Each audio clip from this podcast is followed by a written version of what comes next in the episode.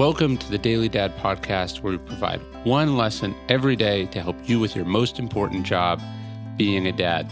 These are lessons inspired by ancient philosophy, by practical wisdom, and insights from dads all over the world. Thank you for listening, and we hope this helps.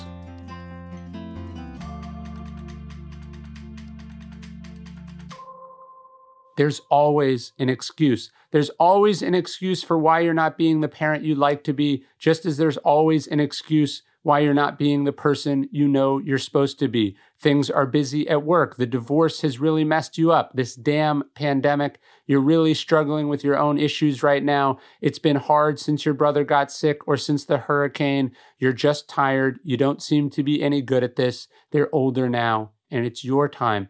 This parenting thing, this life thing is really hard.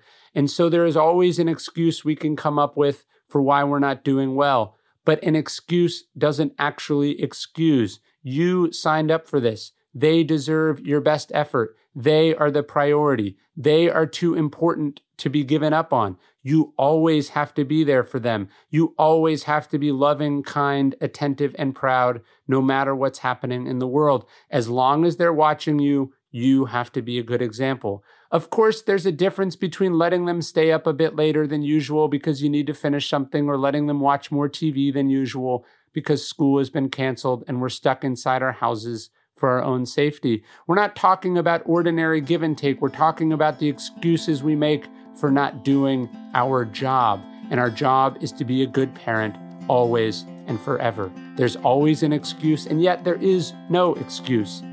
You know this. Hey, thanks for listening to the Daily Dad podcast. You can get this via email every day as well at dailydad.com.